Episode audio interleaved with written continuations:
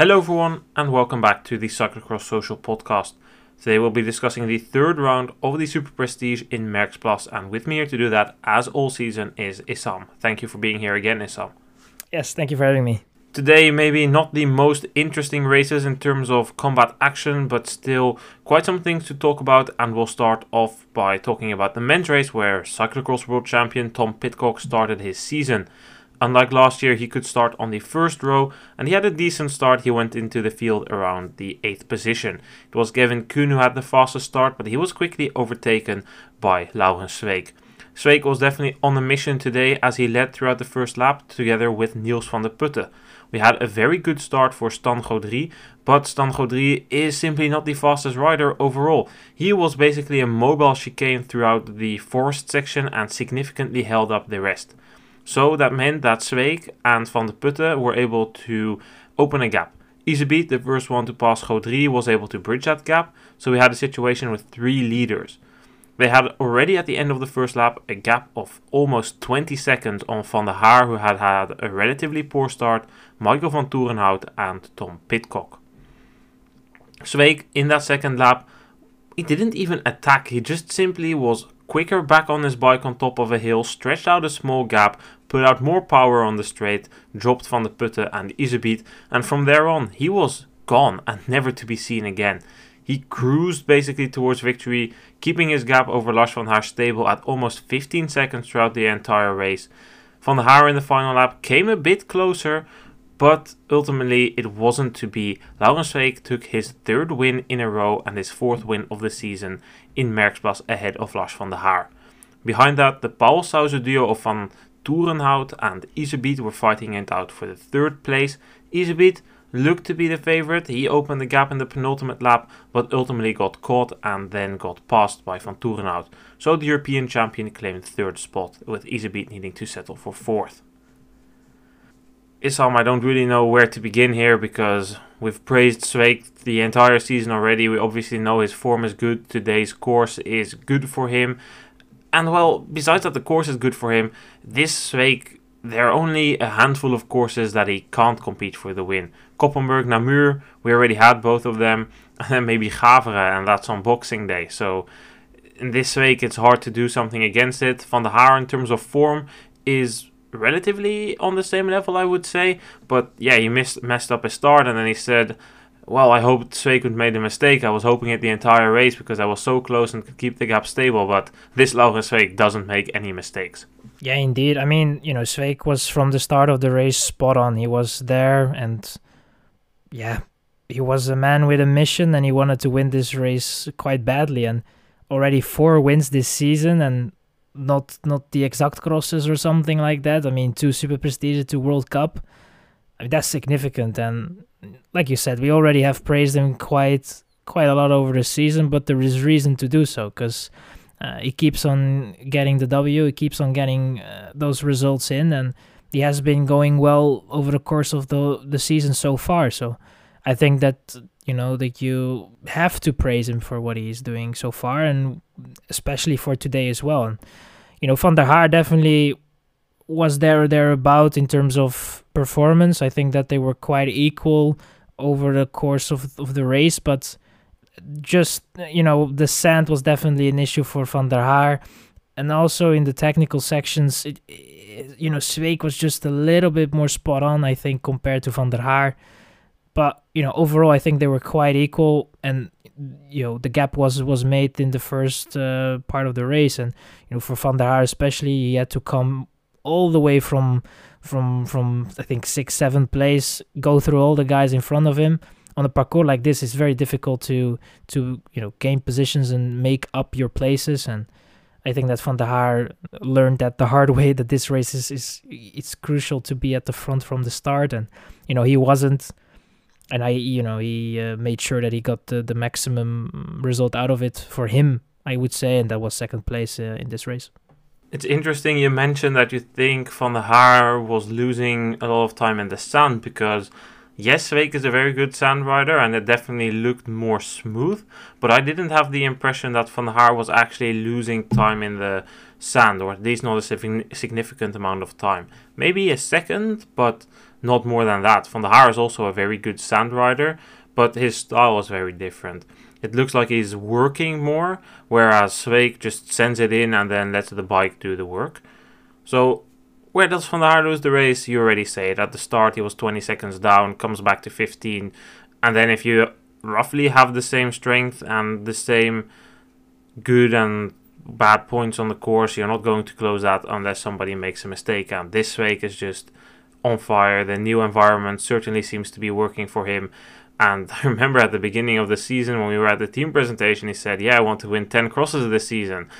And we both were thinking, 10 crosses? Yeah, probably 10 crosses in the exact series and then some races where nobody is after the World Championships. But he's delivering, certainly above expectations at the beginning of the season. And he will definitely ride on this form. Tomorrow we go to Overijse, normally a course that doesn't suit him. I still don't think he will win, but against this Sweeck, I would not be comfortable riding against him, even if you are on a course like Overijse. Well, definitely not. I think that the form is there, and even if the race is a race that you that doesn't really suit you, if you have the form, if you're in a very good shape, unlike somebody like Iserbyt today, I think then even if it's not really a course that suits you well, you still perform better than you normally would, and he's in a flow right now. You know, everything is going well for him. You could see it after the race with the post interview, like, you know, he was smiling. He has his child there as well, and he's enjoying the races right now. He's in a flow. You're winning races, and you know that can really motivate you to, you know, to give it your all in every race, and sometimes you can just find that little extra that can help you out, and I wouldn't count him off for tomorrow. I think that it will be difficult for him, but for the podium, I definitely think he is, you know, one of the guys that will fight for that for sure. Yeah, he's definitely in a good flow, and I read an interview this week with his mom, I think it was in Het Nieuwsblad, where she was talking about some changes Sweeck made. Sweeck now owns an apartment in Mallorca, and his mom said that he goes there regularly to do midweek training. So fly there on Monday and fly back on Friday, do training there. It's pretty easy to do. It's only a 2-hour flight. It's super cheap to fly with Ryanair from Charleroi. And if you have an apartment there with a bike and all your clothes there, you don't even lose a training day. It's relatively easy to do. And it adds to the situation that he bought a new house in Belgium as well. He lives in his street with his parents, so he can drop off his 2 children there. And that all makes it a bit easier for him. And that's what he said, or his mom said, made the difference for Laurens. And that is why this pace is a lot stronger. So it's definitely interesting that he's one of the riders that has gone from I hate travel, World Cup, too much travel, Tabor, too far away, long transfer, to oh wait, I can actually go to Spain for multiple times a week. So I don't think we should consider the training he does there as a real training camp, but it's definitely an improvement compared to training in the dark and cold months here in the Benelux. That would definitely help, and in the interview he was very relaxed. He was already looking forward to the grapes of tomorrow. Today it were the strawberries, tomorrow the grapes in Overijse. He looks, like you said, he looks in a very good place, and that's definitely what you need as an athlete. You need to definitely be in a place where you feel good, not only physically, but also your mental state is very important. And I think that he found the right balance right now, and you know, it's going well, very well for him. So yeah, that's what we love to see, obviously. If we look at a couple of other riders that were in contention for the podium, we basically come to a treat end of Pauwels Sauzen riders, although realistically Vanthourenhout and Iserbyt were the only two really fighting for the podium. Ryan Kamp at some point came close after a relatively poor start, but then as soon as he was almost about to rejoin them, he had to hop off his bike in the sand pit. It was a pretty serious sand pit today, so he needed to settle for 5th, which is still a very good result for him. Finally, things are apparently going his way. Struggled a bit, but good to see him back. But back to the fight for the podium, Vanthourenhout against Iserbyt.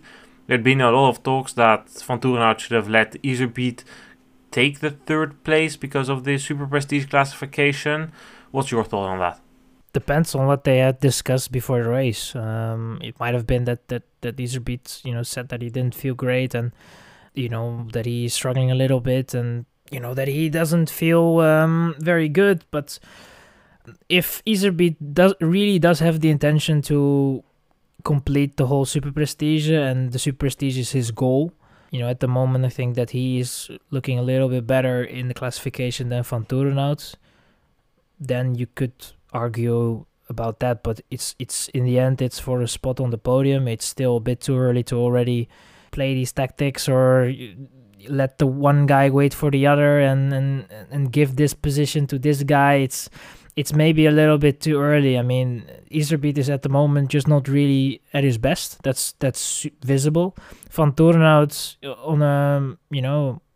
on a good day right now felt quite good, and I think that he in the last lap, you cannot wait for Iserbyt and give him that position, especially if you have the legs to beat him in the end. So I think that he made just the right decision, and I wouldn't have waited, and he did the same. So I think that it's, in my eyes, it's the correct way what he did. And yeah, the team tactics, they can wait for the last two races when, the classification is a little bit more settled. I agree. It's too early for that. Vanthourenhout is now only 2 points behind Iserbyt in the classification. Iserbyt himself is not on the best form. I think that last weekend he definitely was unlucky in Niel with the crash, and then in Beekse-Bergen also with the start, but he's definitely not in the best place. It looks like he's struggling mentally a bit as well, and the form is not as good as it was before. His injury is playing up again, and well, it's just not ideal for him. So why would you gamble on Iserbyt now? Yes, Super Prestige is super close, every point counts, but the same goes the other way. At the moment, Sweeck is on fire, and he is looking lively. He is leading by 3 points, but you don't know if he can hold this form for the rest of the season. Who knows what happens when we come towards the end of the season? We're going to Middelkerke, we're going to Gullichem, Diegem, Zolder, Boom. Boom might be a cross where Sweeck struggles, especially if it's muddy. Who knows? Maybe Vanthourenhout wins there, and then Vanthourenhout can be in contention again. So it's too early to do this, because that 1 point that might come and bite Iserbyt at the end could equally be a point that could come and bite Vanthourenhout in the end, where they say, oh, in the third race we pulled the team tactics, and now in the eighth race Vanthourenhout is our guy that can still win, and he loses by 1 point, which we could have had if we didn't play the team tactics. Vanthourenhout at the moment is simply the best rider on the Pauwels Sauzen team. I'm expecting quite something from him tomorrow. Today was not a course for him. He rode a pretty decent race. For him, the same way as for Van der Haar. Bad opening lap, but what played more part for Vanthourenhout was also that this course was too technical for him, and that ultimately cost him, or well, didn't cost him, it just meant that he just wasn't good enough today. Technically, Van der Haar and Sweeck were just better, and I think also in terms of power they were better. But on the other hand, there's an argument to make that Vanthourenhout was racing with tomorrow in the back of his head, but we didn't really hear anything about that, so who knows. Let's look at our entire top 10 then. Sweeck taking the win ahead of Van der Haar, Vanthourenhout and Iserbyt. Ryan Kamp was in 5th, we already briefly went over his race. 6th place was for Niels Vandeputte ahead of Tom Pidcock, Felipe Orts and Gavin Kuhn, whilst the 10th place went to local home hero Jens Adams. Let's start and talk about Niels Vandeputte. Vandeputte at the end of the race still overtook Tom Pidcock, who we'll talk about in a bit. What do you think about the race of Niels Vandeputte, Issam? Well, I was seeing him in the first lap, and I was a bit afraid that he would completely crack down in the race, because it was quite a fast pace that he was trying to hold in the opening of the race, and he kind of paid the price for it halfway through. But as Vandeputte does best in the last couple of laps, he finds something back and even able to then in the end overtake Pidcock, who was running in 6th. And I think that overall, I think his race was definitely good. Him and Kamp definitely had a very good race, but it's also a parcours where the power is a little bit limited. The straights are not really there, so you can really lean a little bit more on your technical side, and there is also some places where I wouldn't say you can recover, but you don't really have to be on maximum heart rates and really pushing yourself. So I think that he benefited a little bit from that. Van der Putte, as we know, technical rider, knows how to go through a corner, and that helped him, I guess, in the race in the end. And that's with a good form, then you're able to finish in the top 10. And I think for him, that's one of those good results, I guess. I think all the riders here know how to go through a corner, but some know how to do it faster than others. And Van der Putte today, as you say, it was a course that kind of benefited him, although he is a very all-round rider. He can do almost everything, so I'm not too surprised to see him do well today. It's definitely a bit above where we see him usually, but he's definitely growing into this rider that is always in the top 10. And the question is, can he, because he's still young, next year as second year elite, make another step and then potentially challenge occasionally with the front runners, the likes of Sweeck, Van der Haar and Vanthourenhout? I do think it's in him. It's just a matter of time before it comes out. If we go back to the topic of cornering, then we immediately come to the rider behind him. Tom Pidcock started his cross season here for the third year in a row. He starts the season with his 7th place. In the preview podcast, I had expected much more from him, but that was based on a different image of the course. I remember last year's course was pretty fast. It had a lot of straights. And then I thought, okay, well, it's going to be rainy, but it's not going to get too muddy, so Pidcock should have the advantage of having the good form. I think the part of the good form held today. He said it himself in the interview, my form was good, and it looked to be good. On the straights, he had the power. That was good enough. But it was, as usual, the technical part that wasn't good enough. And that technical aspect, there was a lot more of that in the course this year. All these long straights that there were last year, they had taken them out. They had replaced them, broken them up with corners, added some man-made hills, another corner there, some weird jump in it. So that really changed everything. And that's where Pidcock was definitely struggling. We could see it every lap in the sand. His sand passage, it's already not a strength of him. And today it was just a lot worse. He lost 4 or 5 seconds there almost every lap, needed to get it off sometimes when others were riding. Then he's able to get through, but he's just putting out raw watts to get through instead of flying through like Sweeck did.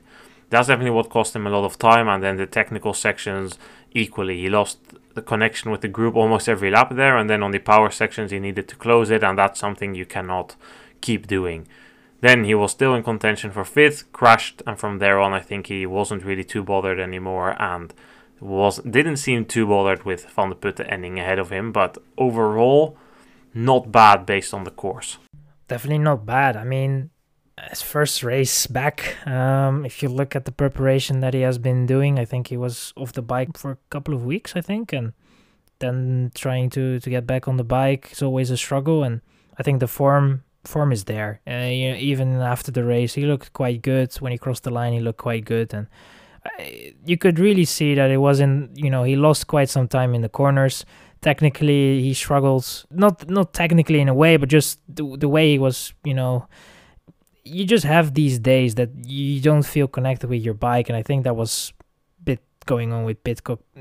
Give him a couple of races and you will see him go a little bit different through the corners. When you train, you don't have this pressure of the race. And I think, right now when you're in a race, you have to do everything just a little bit faster and a little bit more consistent in that as well. And I think that he kind of lacked that. And I think tomorrow already, when we go to a race where you can use your engine a little bit more, I think for Pidcock it will be a better day than it was today.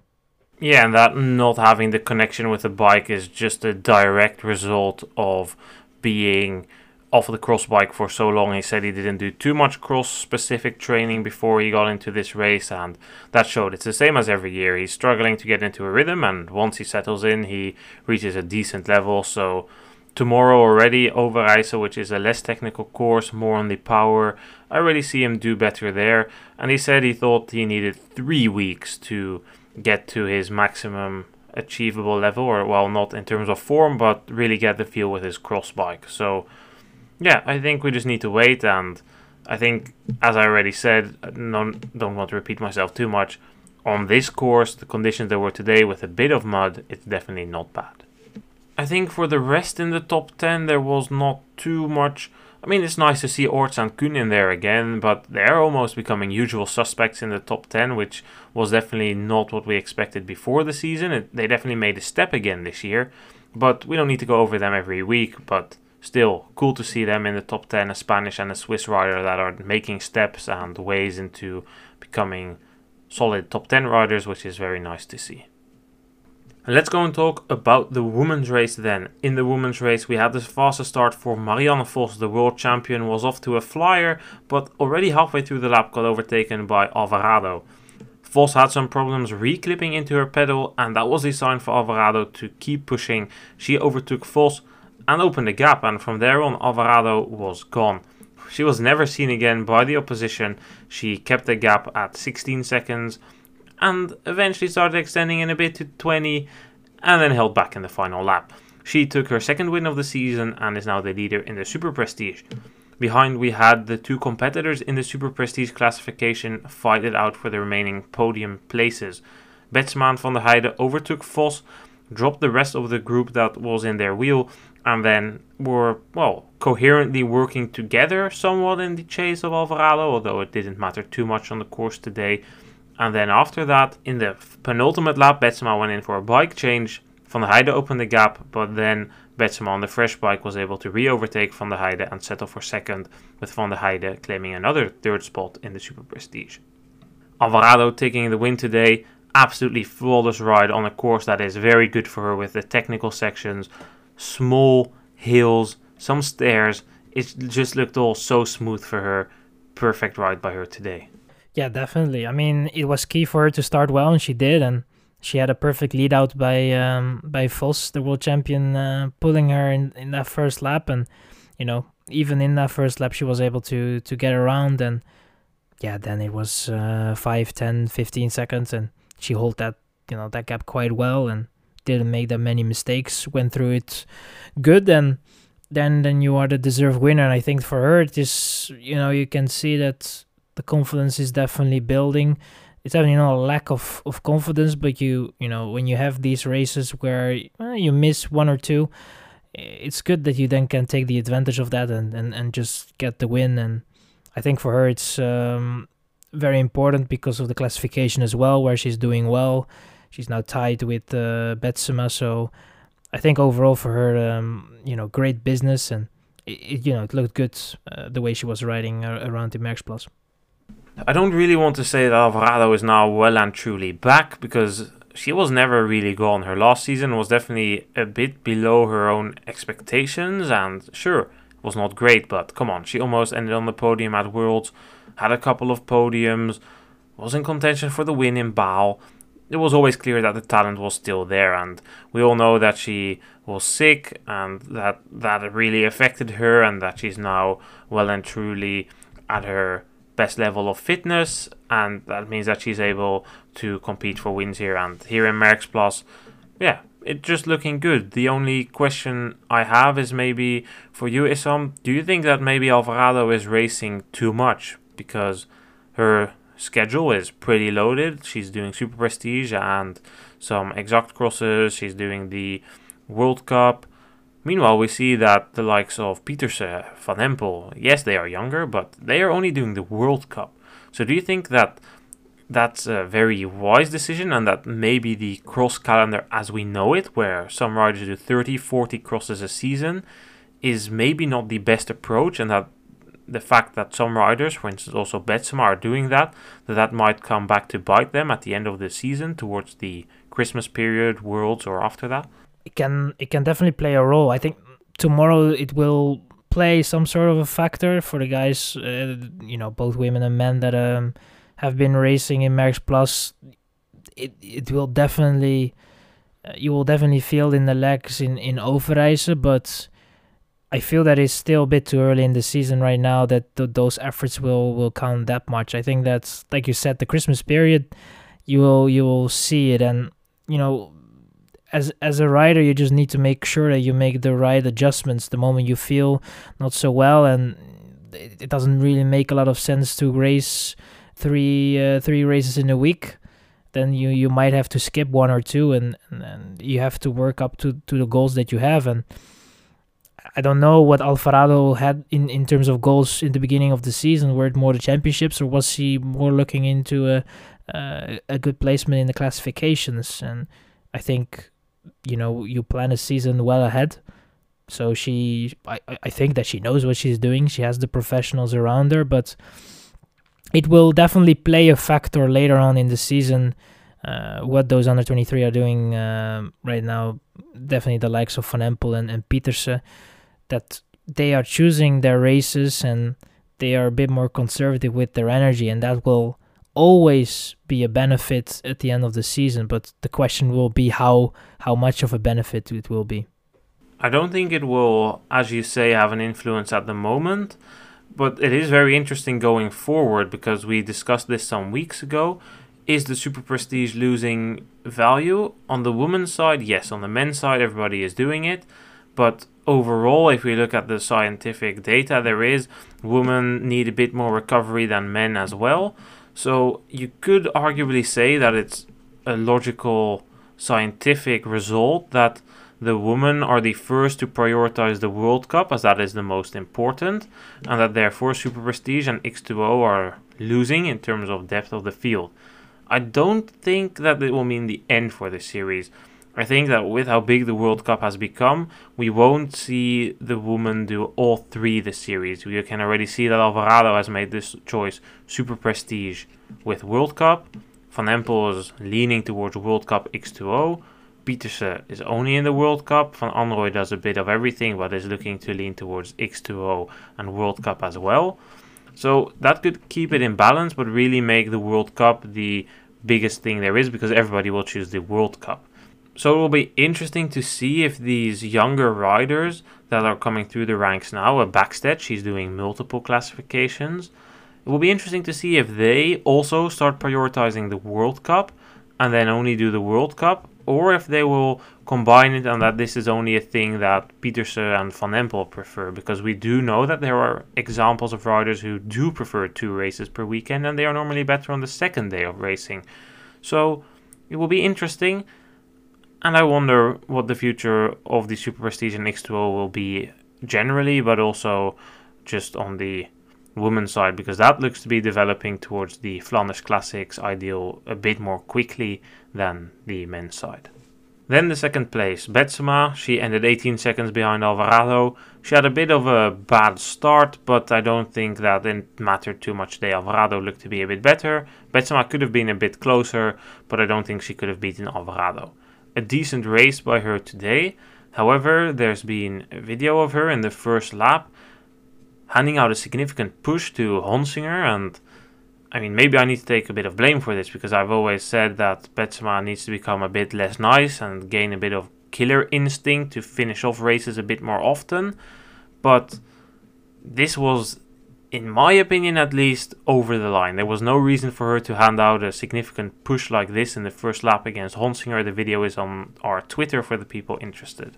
This is definitely not something what you should do in a race, and it's actually a serious matter in a way. I mean, it's you know, we had discussed it already with Iserbyt in Niel, where you could make an argument that it was in a way balance, holding, and especially on such a hill, it's difficult that to hold your balance in a way, and you could make the argument about it, but today it was you couldn't really do it. It was a clear push, a forward push, and that's just something that you shouldn't be doing in a race. And you know, in the first lap, these things happen. It's not a secret or something that there are some pushing left and right, but this was, it was also a bit unnecessary in a way. It's the first lap. Sure, you had a passage through the mud there, and Honsinger was able to get ahead, but yeah, you shouldn't be trying to have physical contact in such a way, in my opinion. But you know, like I said, it's the first lap. Maybe you feel like you, yeah, I don't know what. Yeah, I guess just something snapped, and she did that, and you know, I don't think it's really something that she does a lot. We haven't seen it from her at all, actually. So let's hope it's the last time. Yeah, it's weird because Betsma is normally the rider who gets bullied around in groups. I remember last year in the Tower World Cup, 5 riders go into the last lap. Betsma is in 5th wheel, not because she doesn't try, just because as soon as it's a bit sketchy going into a corner, that she's the first one to back out. And now it looks that Honsinger is riding into her path, and probably she was like, hey, what's going on here? Why are you still on your bike? Everyone else is running. I'm going to hand out a push.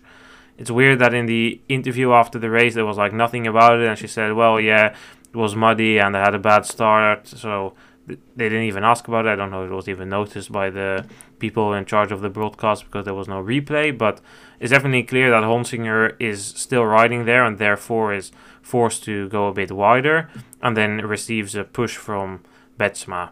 It's no Formula 1 where you need to leave space for other people and aren't allowed to cut off other people. So yeah, Betsma definitely shouldn't have handed out that push, and I didn't expect this from her. So I think it, as you said, must have been some incident, something snapped, or just, I don't know. I don't really know if there's an explanation for it. I don't know if there needs to be an explanation, but it's definitely a lot more than the normal first lap contact because it's normally a bit of shoulders out, sometimes a small hand like, hey, I'm here. Rather than, this is a proper push, you know, and if we're going to start allowing these things, it could become a free-for-all in the middle for the pack, and that's not what we should have wanted. If we, once again, turn ourselves to the rule book got altered this year. You might remember this part from the Fiat View podcast, and the rules that have been included state the following. Any act of violence among riders or any other person results in a disqualification and a 200 franc fine. Any obstruction by a rider in order to prevent or delay the movement of another rider results in a disqualification and a 100 franc fine. I would say that this incident falls under both, as a push is a clear act of violence and it is also an obstruction by a rider in order to prevent the delay of the movement of the other rider. But then again, this is such a vague indication that commissars, even if they see, like, do you put this under it? Where is the previous standard? It wasn't upheld here, it wasn't upheld there, so that can become a bit complicated. So, well, let's not look into it too much. Let's just hope it doesn't happen again. Let's look at our entire top 10 then. Alvarado with the win ahead of Betsma and the consistent ride by Inge van der Heide in third. Fourth place for Lucinda Brandt ahead of Zoe Backstedt and Manon Bakker. Seventh for Annick van Alphen ahead of Ribeiro and Honsinger, who received the push. And then 10th place for Marianne Vos, who blew up spectacularly. Let's start with talking about Lucinda Brandt. She got stuck in the mud on the first lap, twice, and then still rode a pretty good recovery race, ending fourth, not too far off the podium. Signs of improvements on her side? Improvements for sure, and it looks better week after week. I think that's...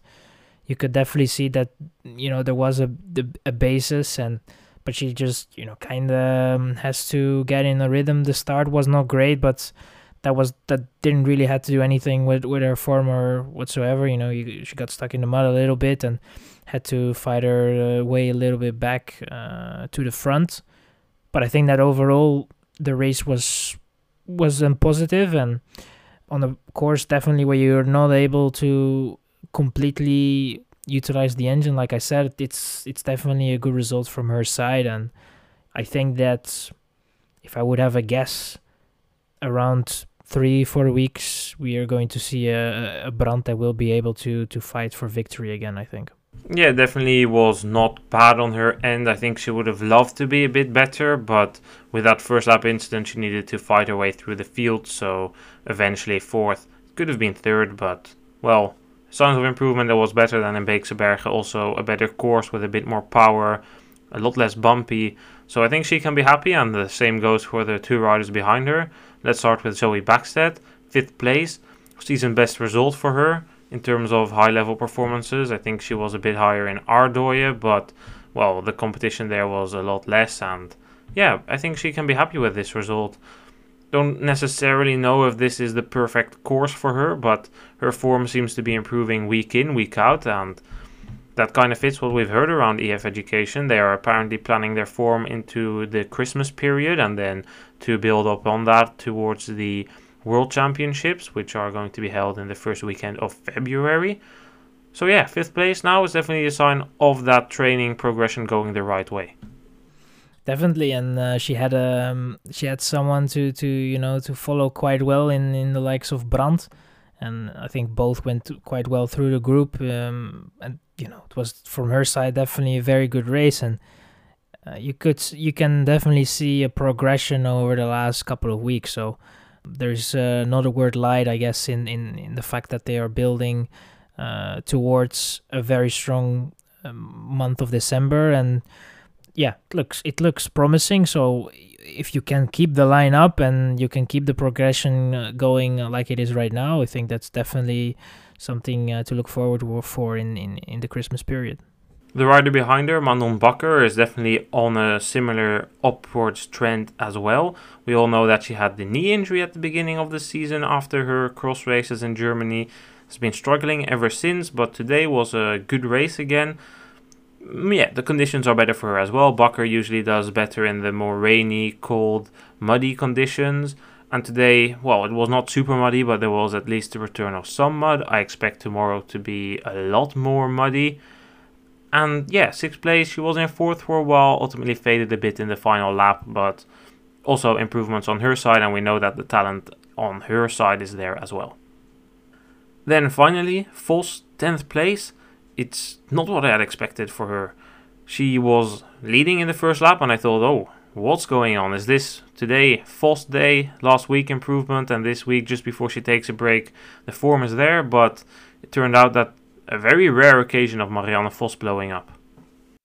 Indeed, a very rare occasion. I mean, I had the same kind of feeling at that first lap. I was like, well, you know, the progression was kind of there.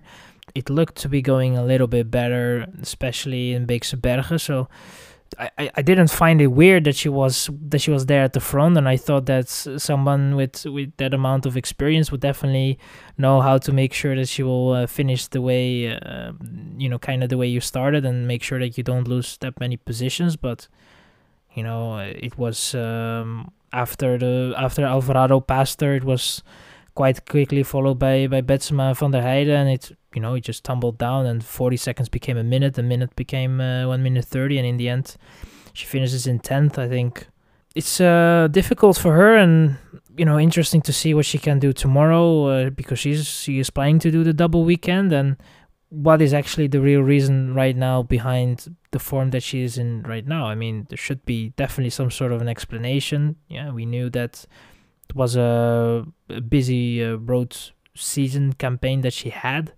but we are already a couple of weeks in, and while there are small signs of improvement, it's not significant, and then you're wondering what's going on. But you know, she might surprise us in the next coming weeks. I don't know. Does there have to be an explanation, though? The season is long, and we know that she's building toward the World Championships.